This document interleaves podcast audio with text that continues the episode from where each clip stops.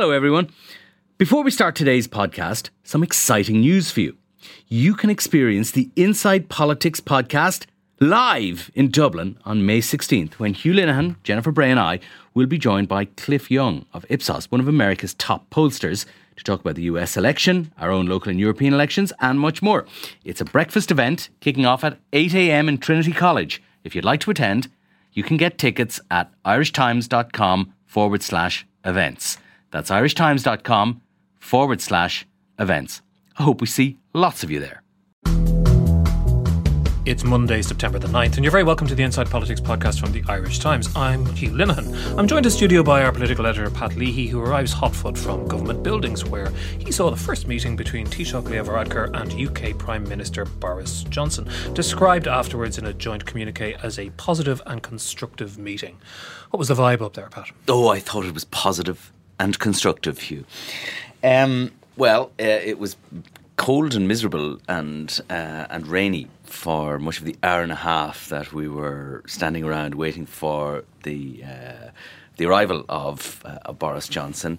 It was all business when they arrived. Boris bumbled out of the car and uh, made some comment about the assembled press. He did, yeah. It was picked up on the microphone. He gestured towards the uh, press and remarked to Leo uh, uh, about how uh, how well behaved we all were. You must have been delighted to hear that. We were, of course, yeah. Yeah, well, we take compliments where you can get it in this game, Hugh. Um, in my experience, they don't arrive terribly frequently. But now, to be serious about it, um, I'm always wary, as you know, about interpreting body language and so forth. But insofar as it told us anything, they seem to be reasonably comfortable, uh, uh, well disposed towards one another.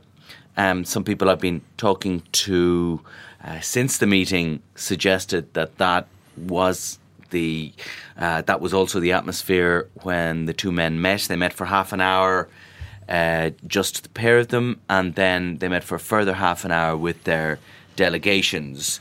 Um, Leo Varadkar had a famously difficult relationship with Theresa May, albeit that the two of them got on with what business they could do. They didn't hit it off personally, or whatever the opposite of hitting it off personally. Is that uh, important is at all?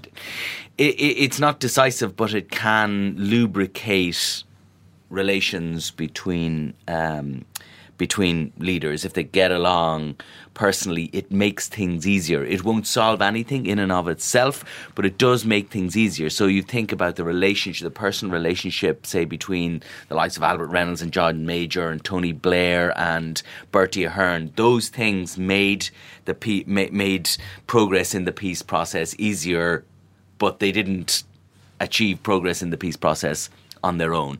So the sense that I get from uh, government buildings. is a fairly bland statement issued afterwards, as you'll have seen.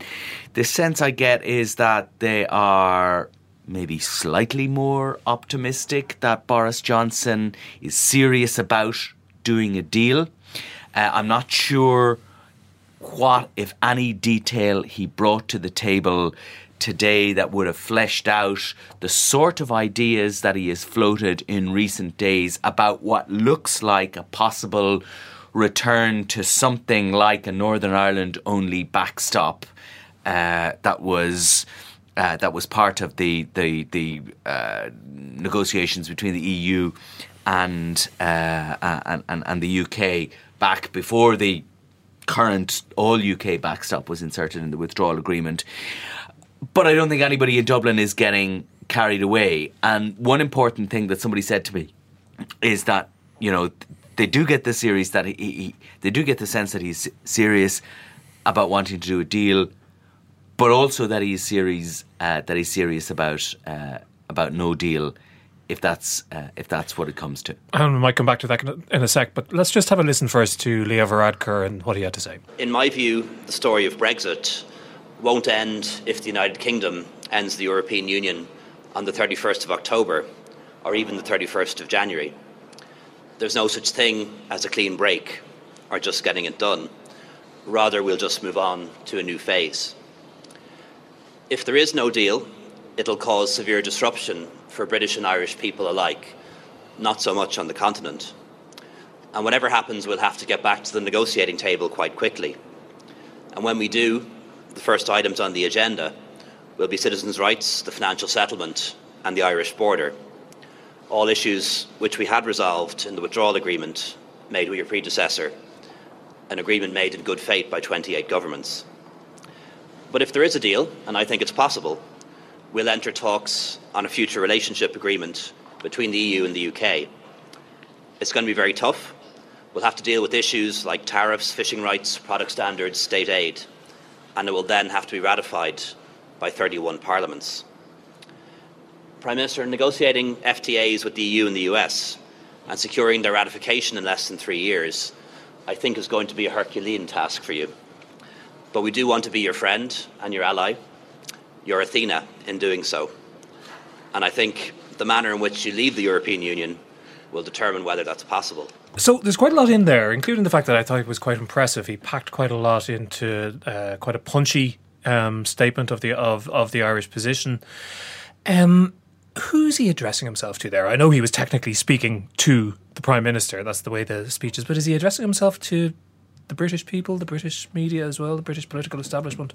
Yeah, I think he probably. Uh, I think he probably is. I thought it was a pretty well crafted and well delivered statement uh, by the Taoiseach. He was pretty sharp in terms of the uh, uh of, of, of two, two, two points that struck me. Both the Irish determination to stick on uh, stick to uh, Irish requirements in any negotiations that come over the next no- number of weeks, but also he he was pretty clear, and there was a slight touch of actually kind of lecturing uh, Boris Johnson more, more, more, than a slight about, touch, about this, saying that look, if there is a no deal, and this bemuses Irish officials and diplomats and officials in Brussels about the lack of penetration of this fact into the British discourse. That if there is a no deal, and this is what Varadkar was saying today to uh, to Boris Johnson, then there isn't a clean break unless the UK wants to continue trading on unfavourable terms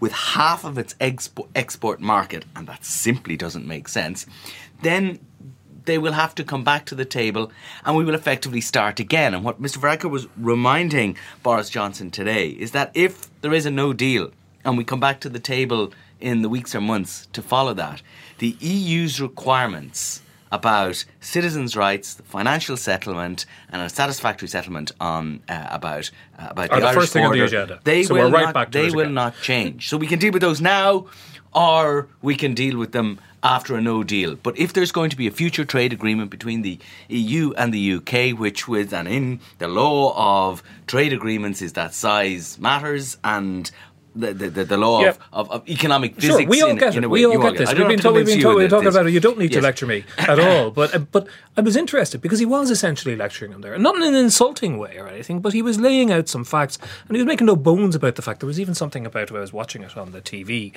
He was sort of standing up straight and he was several inches taller and Boris Johnson was Yeah. kind of shuffling around a little bit one foot to another you know slightly shiftily looking around the place am I reading too much into that Ah, you might be reading a bit too much into it, but certainly that's, I think, how it will have looked to a lot of people watching on uh, on television as well. That's how the pictures on the news will probably look. Now, it should, should be said that um, that the, the Taoiseach m- mitigated slightly this this lecturing element by saying, "Look, Ireland wants to help you with this. We want to be your Athena. Uh, indeed, we want to be your."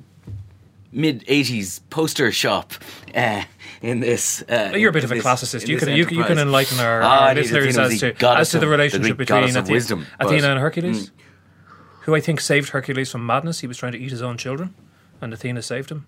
Well, I'm, I'm So it's an inter- it's an interesting uh, simile. I'm glad you can supply the footnotes. Uh, to this is some years since my classical studies classes, but um, uh, but um, I, I, I think going back to the serious point is that Leo Varadkar said, you know, we will be your ally in this, and the UK will need allies.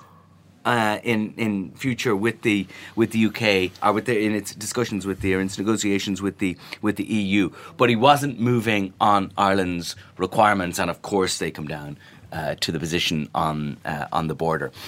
I think what we can expect to see over the coming weeks is things would probably go a bit dark uh, I think there will be lots of contact between the UK and uh, and Brussels and perhaps the other member states. I think they will proceed on two general tracks. I think uh, there will be work done on can a deal, uh, a new deal, whether that's around a nor- some form of a Northern Ireland only backstop uh, or not, can that be formulated uh, in time?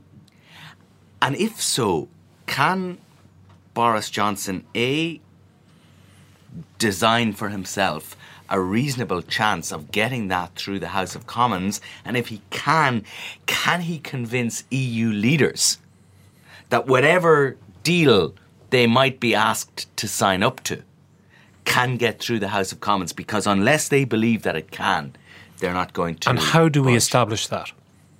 How do we establish to the satisfaction of those leaders that Boris Johnson can get a deal if some sort of a deal hoves into view in the first half of October? How does he establish to the satisfaction of the leaders of the EU that he will be able to successfully pass that through Parliament? with some difficulty, I would imagine. Maybe statements or an indicative vote in, in the House of Commons. We remember those were floated once upon a time as the saviour of Mrs May, and it didn't exactly transpire uh, that way. I simply don't know at this uh, at this remove how he would do that. There's no incentive, is there, really, for a substantial amount of Labour MPs, which is what would be what would be required to actually step across the floor at this point now, with the election looming around the corner one way or another, the issue, the letter instructing him to seek an extension. This would not be the moment. He, I, I personally can't see how he can get a majority in the House. Can you? Very difficult to see how he could do it now, and I'm not sure he gave Irish the Irish government any great comfort about how he might do that uh, in in the future.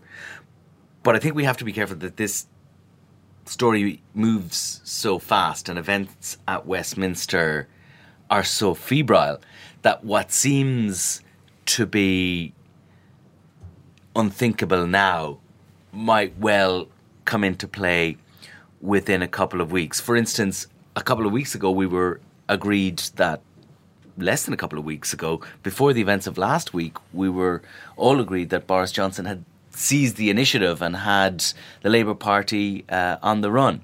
Now those positions have been completely reversed. So we know that Parliament is to be prorogued tonight, so the political action will move in Westminster away from Parliament to the press, into the media, perhaps onto the streets. And I, I, I find it difficult to imagine that that won't exert some changes in the current Because one of the suspicions, and my God, there have been plenty of suspicions and conspiracy theories around the place about the game that was afoot here, or one way that this game might play out, was that Boris Johnson would continue declaiming to anybody who listened that he's perfectly happy to go for no deal uh, if that's the only way to get out on October the 31st. And the clock keeps ticking on and on and on and on. And then, right up as the deadline re- is really looming, he comes back with some slightly lipstick on a pig version of Theresa May's deal and terrifies the Commons into voting for that because the only other option is no deal. But all, if that were ever true, it's been kind of thrown out the window by the legislation, uh, the Benn legislation, which has been passed, isn't it? Tho- Yeah. All those dynamics have now changed. And, and anyway, you're talking about having to have some form of expression of the will of Parliament um, more than two weeks before the 31st of October in order to make this thing work at the Council of Ministers. I don't see how he could get concessions from the European Council without a high degree of certainty on the part of European leaders that he would get that uh, that he would get that deal through because they've been once bitten or twice bitten really by Mrs May in that regard. And uh, and I think they're going to be uh, commensurately shy about it. Aside from the fact that they believed uh, they might not have had a high regard for Mrs. May's political abilities, but they believed in her, her. sincerity and they believed that she wanted to avoid a no deal because uh, it was uh, it would be enormously against the interests of her country. They don't believe the same about Boris Johnson. They don't trust him. They don't like him, and so they will not take uh, they will not take a, a deal with him. They will not take his word for the fact that a deal, uh, uh, some sort of amended deal, can go through Parliament. You say your your contacts in the government are saying that yes, he is he's up for a deal, but he's also up for no deal. He is willing to look that prospect in the face. Now we knew the latter of those propositions because he's blue in the face saying that with Dominic Cummings right behind him for the last six weeks. It is you know it is the core strategic messaging of his Yes, government and since, has since he came since he power. became- So the change here is all these little flags, all these little mentions left and right of you know of cross cross border arrangements, of things that might be specific to Northern Ireland, of the possibility for flexibility, always around kind of Northern Ireland only uh, things. Now there's a long distance between that and a Northern Ireland only backstop, um, and getting from one to the other might well not you know m- might not happen. But is that the direction of travel?